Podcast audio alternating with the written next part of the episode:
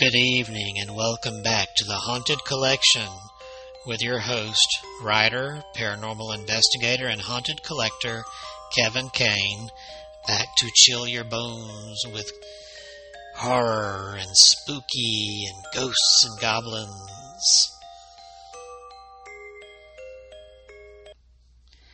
Before we get started, just want to remind you to check out myhaunteddolls.com for any current events going on or any books you might be interested in purchasing. And that leads to my announcement. My newest book is available for purchase now.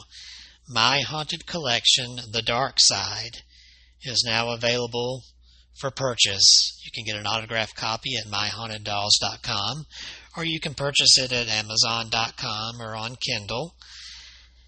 This is the follow up book to my earlier book, uh, My Haunted Collection. This is a sequel.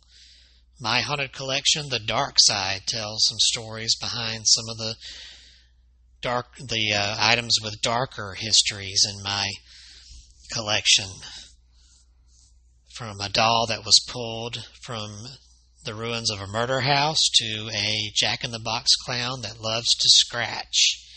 You'll enjoy these stories as they go into the more terrifying items that I've collected over the years, so be sure to check that out.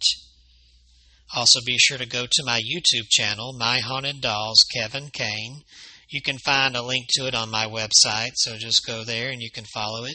Check out my videos where I do EVP and spirit box sessions and tell some of the tell stories behind some of the dolls that I have and the items I've collected. Now, without further ado, let's get on to our story. Because it's December and Christmas time, it's time for a Christmas ghost story. A nice spooky one. This one is called The Strange Christmas Game.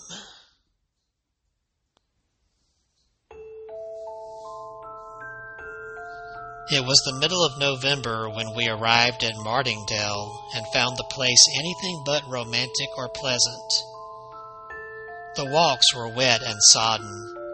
The trees were leafless. There were no flowers, save a few late pink roses blooming in the garden.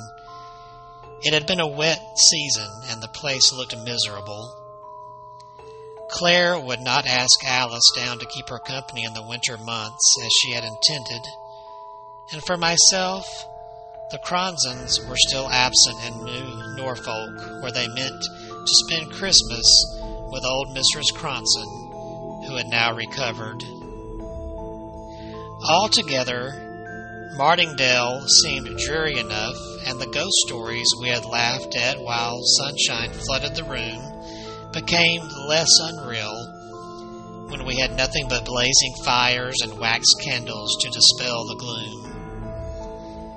They became more real also when servant after servant left us to seek situations elsewhere, when noises grew frequent in the house, when we ourselves, Claire and I, with our own ears, heard the tramp tramp, the banging and the chattering which had been described to us. My dear listener, you doubtless are free from superstitious fancies you poo poo the existence of ghosts, and only wish you could find a haunted house in which to spend a night, which is all very brave and praiseworthy, but wait till you are left in a dreary, desolate old country mansion, filled with the most unaccountable sounds, without a servant, with none save an old caretaker and his wife, who, living at the extremest end of the end of the building, heard nothing of the tramp, tramp, bang, bang going on at all hours of the night. At first, I imagined the noises were produced by some evil disposed persons who wished, for purposes of their own, to keep the house uninhabited. But by degrees, Claire and I came to the conclusion the visitation must be supernatural, and Martingale by consequence untenable. Still, being practical people, unlike our predecessors, not having money to live where and how we liked, we decided to watch and see whether we could trace any human influence in the matter. If not, it was agreed we were to pull down the right wing of the house and the principal staircase. For nights and nights we sat up till two or three o'clock in the morning. Claire engaged in needlework, I with my reading, and with a revolver lying on the table beside me. But nothing, neither sound nor appearance, rewarded our vigil. This confirmed my first ideas that the sounds were not supernatural, but just to test the matter, I de- determined on Christmas Eve, the anniversary of Mr. Jeremy Lester's disappearance, to keep watch myself in the red bed chamber. Even to Claire I never mentioned my intention. About ten o'clock, tired out with our previous vigils, we each retired to rest, somewhat ostentatiously, perhaps. I noisily shut the door of my room, and when I opened it half an hour afterwards, no mouse could have pursued its way along the corridor with greater silence and caution than myself. Quite in the dark, I sat in the red room. For over an hour, I might as well have been in my grave for anything I could see in the apartment. But at the end of that time, the moon rose and cast strange lights across the floor and upon the wall of the haunted chamber. Hitherto I kept my watch opposite the window. Now I changed my place to a corner near the door, where I was shaded from observation by the heavy hangings of the bed and an antique wardrobe. Still I sat on, but still no sound broke the silence. I was weary, weary with many nights watching and tired of my solitary vigil. I dropped off at last into a slumber, from which I awakened by hearing the door softly open.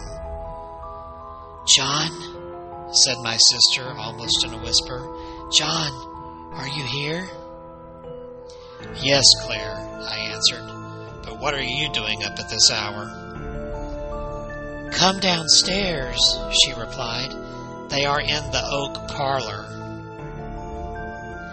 I do not need any explanation as to whom she meant, but crept downstairs after her, warned by an uplifted hand of the necessity for silence and caution.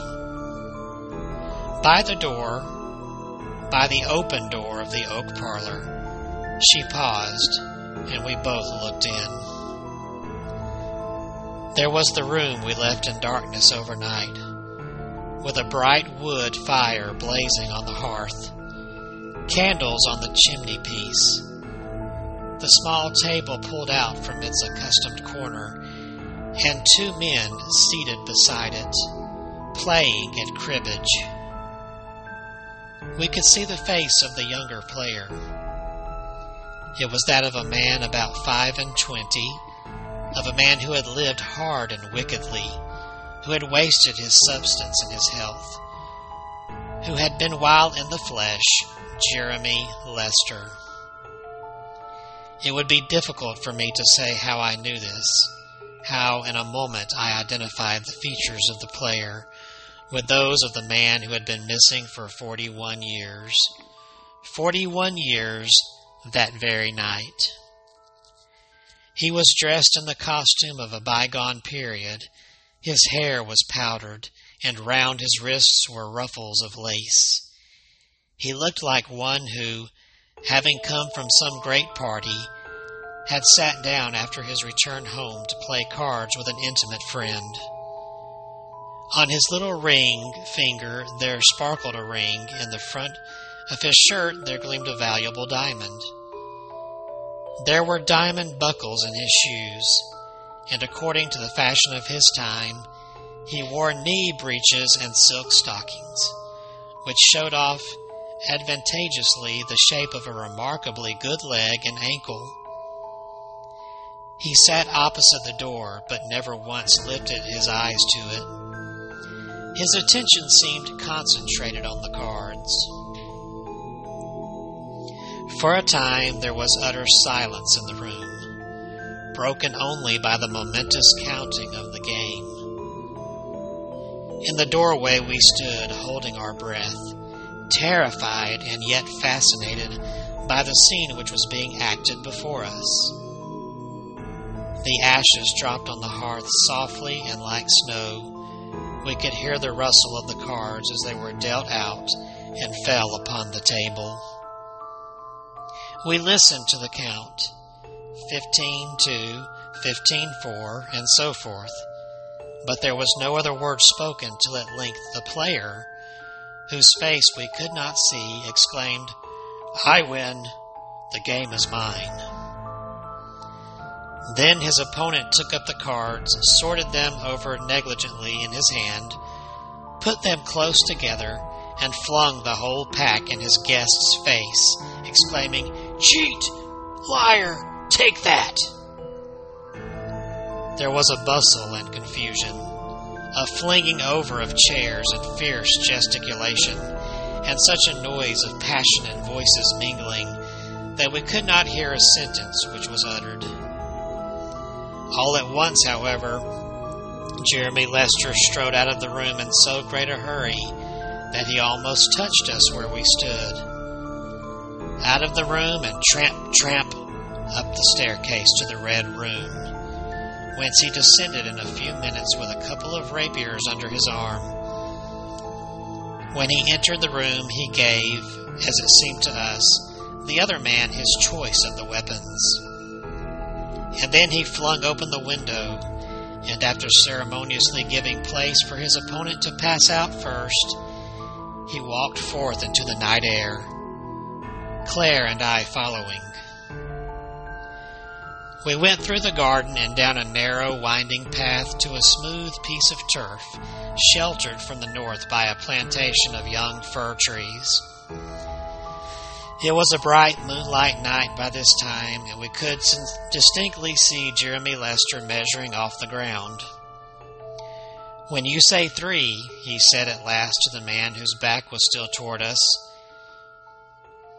They had drawn lots for the ground, and the lot had fallen against Mr. Lester. He stood thus with the moonbeams falling upon him, and a handsomer fellow I would never desire to behold. One, began the other. Two. And before our kinsman had the slightest suspicion of his design, he was upon him, and his rapier through Jeremy Lester's breast. At the sight of that cowardly treachery, Claire screamed aloud.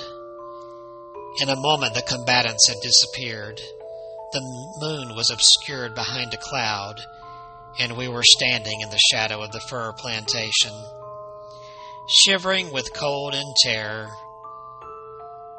But we knew at last what had become of the late owner of Martingale, that he had fallen, not in fair fight, but foully murdered by a false friend. When late on Christmas morning I awoke, it was to see a white world, to behold the ground and trees, and shrubs all laden and covered with snow. There was snow everywhere, such snow as no person could remember having fallen for 41 years. It was on just such a Christmas as this that Mr. Jeremy disappeared, remarked the old sexton to my sister, who had insisted on dragging me through the snow to church. Whereupon Claire fainted away and was carried into the vestry, where I made a full confession to the vicar of all we had beheld the previous night. At first, that worthy individual rather inclined to treat the matter lightly, but when I, when a fortnight after the snow melted away and the fir plantation came to be examined, he confessed there might be more things in heaven and earth than his limited philosophy had dreamed of.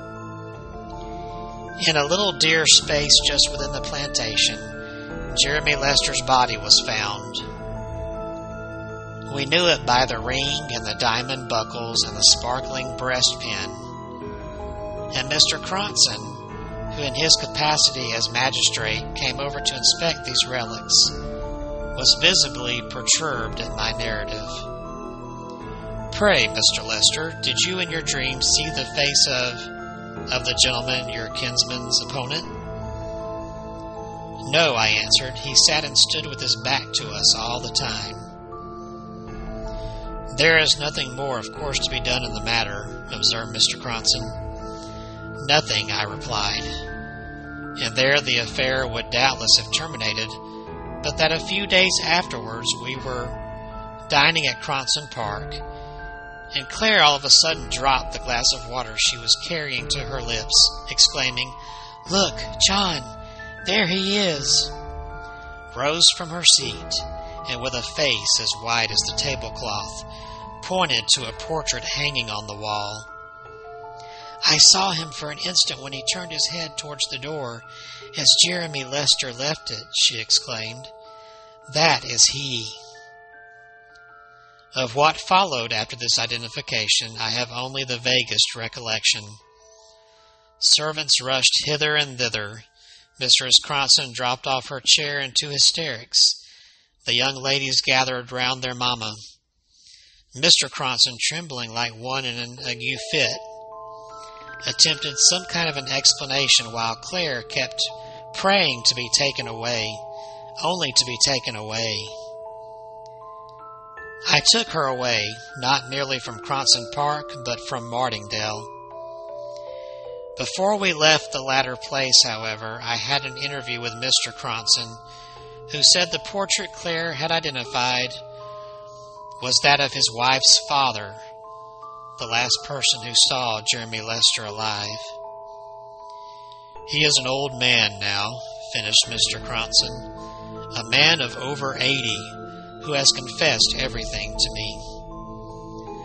You won't bring further sorrow and disgrace upon us by making this public a matter of public?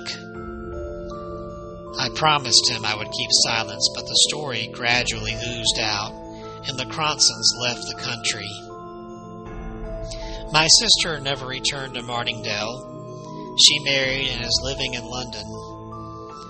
Though I assure her there are no strange noises in my house, she will not visit Bedfordshire, where, quote, little girl, she wanted me so long ago to think of seriously, is now my wife and the mother of my children.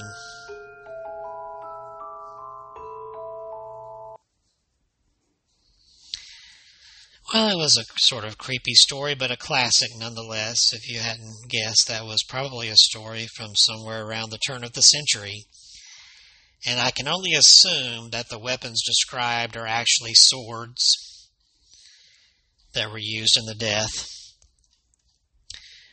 But nonetheless, it's a nice little classic creepy story. But if you're looking for something a little more bloody, do not be discouraged because I do have such a story here. This one is called The Bloody Axe.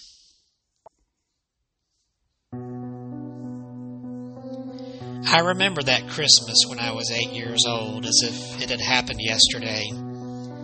I remember how I would lie very still under the moth eaten quilt my mother, mother had made I was wide awake and listening for those familiar sounds. The thump of the front door closing, the clomp, clomp, clomp of my father's mud caked boots on the stairs, and the sound that to this day still fills me with revulsion and horror drip, drip, drip. Then my father would pass by my doorway, and the light from the hallway would cast his shadow on the bedroom wall, and the shadow of the bloody axe he carried in his hands. The next morning I would eat my watery oatmeal in the wintry chill of our kitchen and ask my mother, very slowly and carefully, Where was Daddy last night? She would just look at me with her sad gray eyes.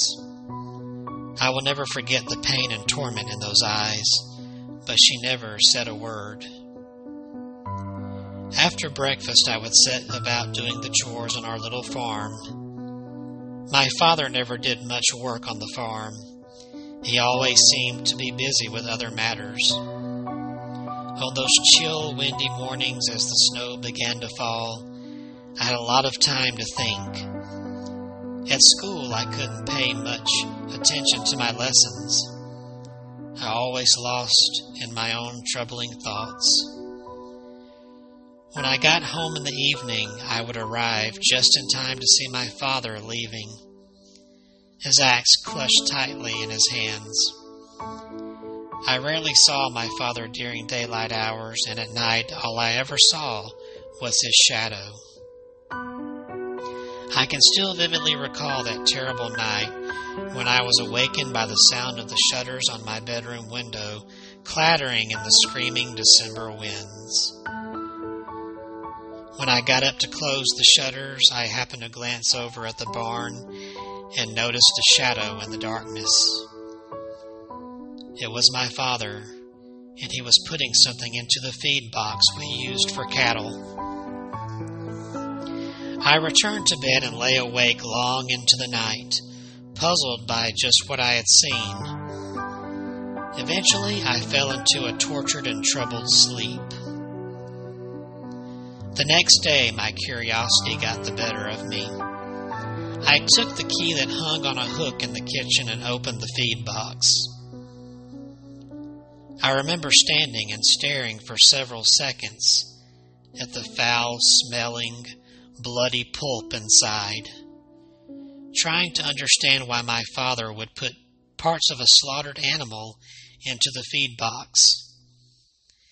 Then I noticed something that struck horror into my very soul. Jutting up out of the bloody offal was a severed human hand. From that moment, I was filled with a nameless dread. I no longer looked at my parents with trust, but with a dark, creeping suspicion.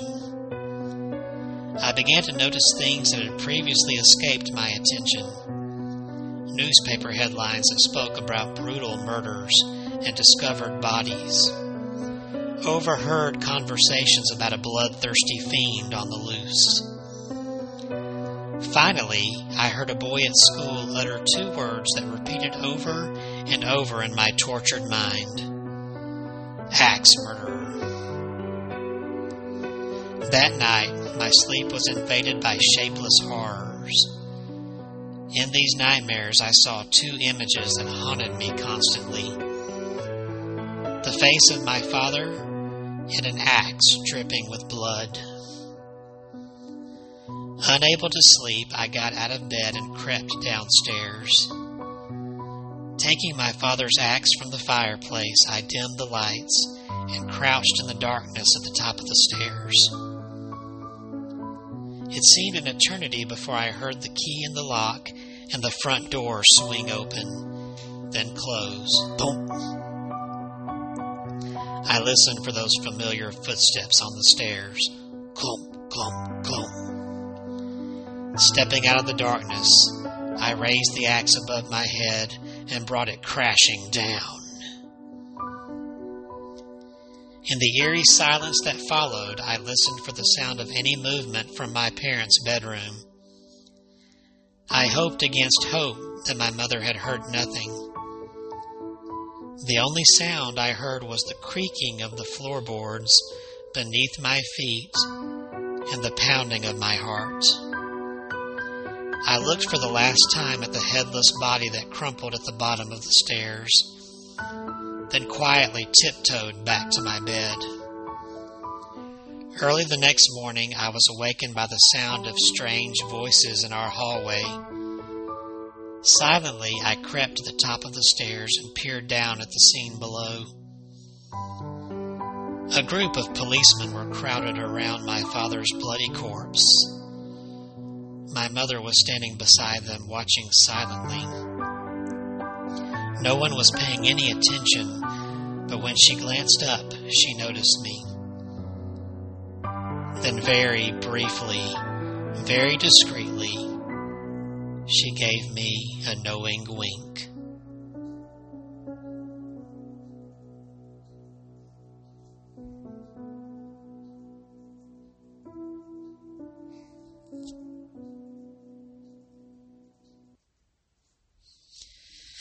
Now, that was a good story to end with there.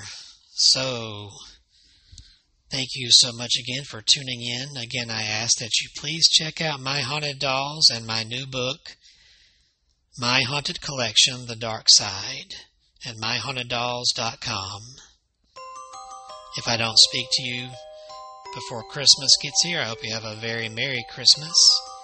Enjoy some eggnog and presents, but by all means, don't let it, the season stop you from sharing those nice, spooky, ghostly stories around the hearth. Until we meet again, have a happy haunting.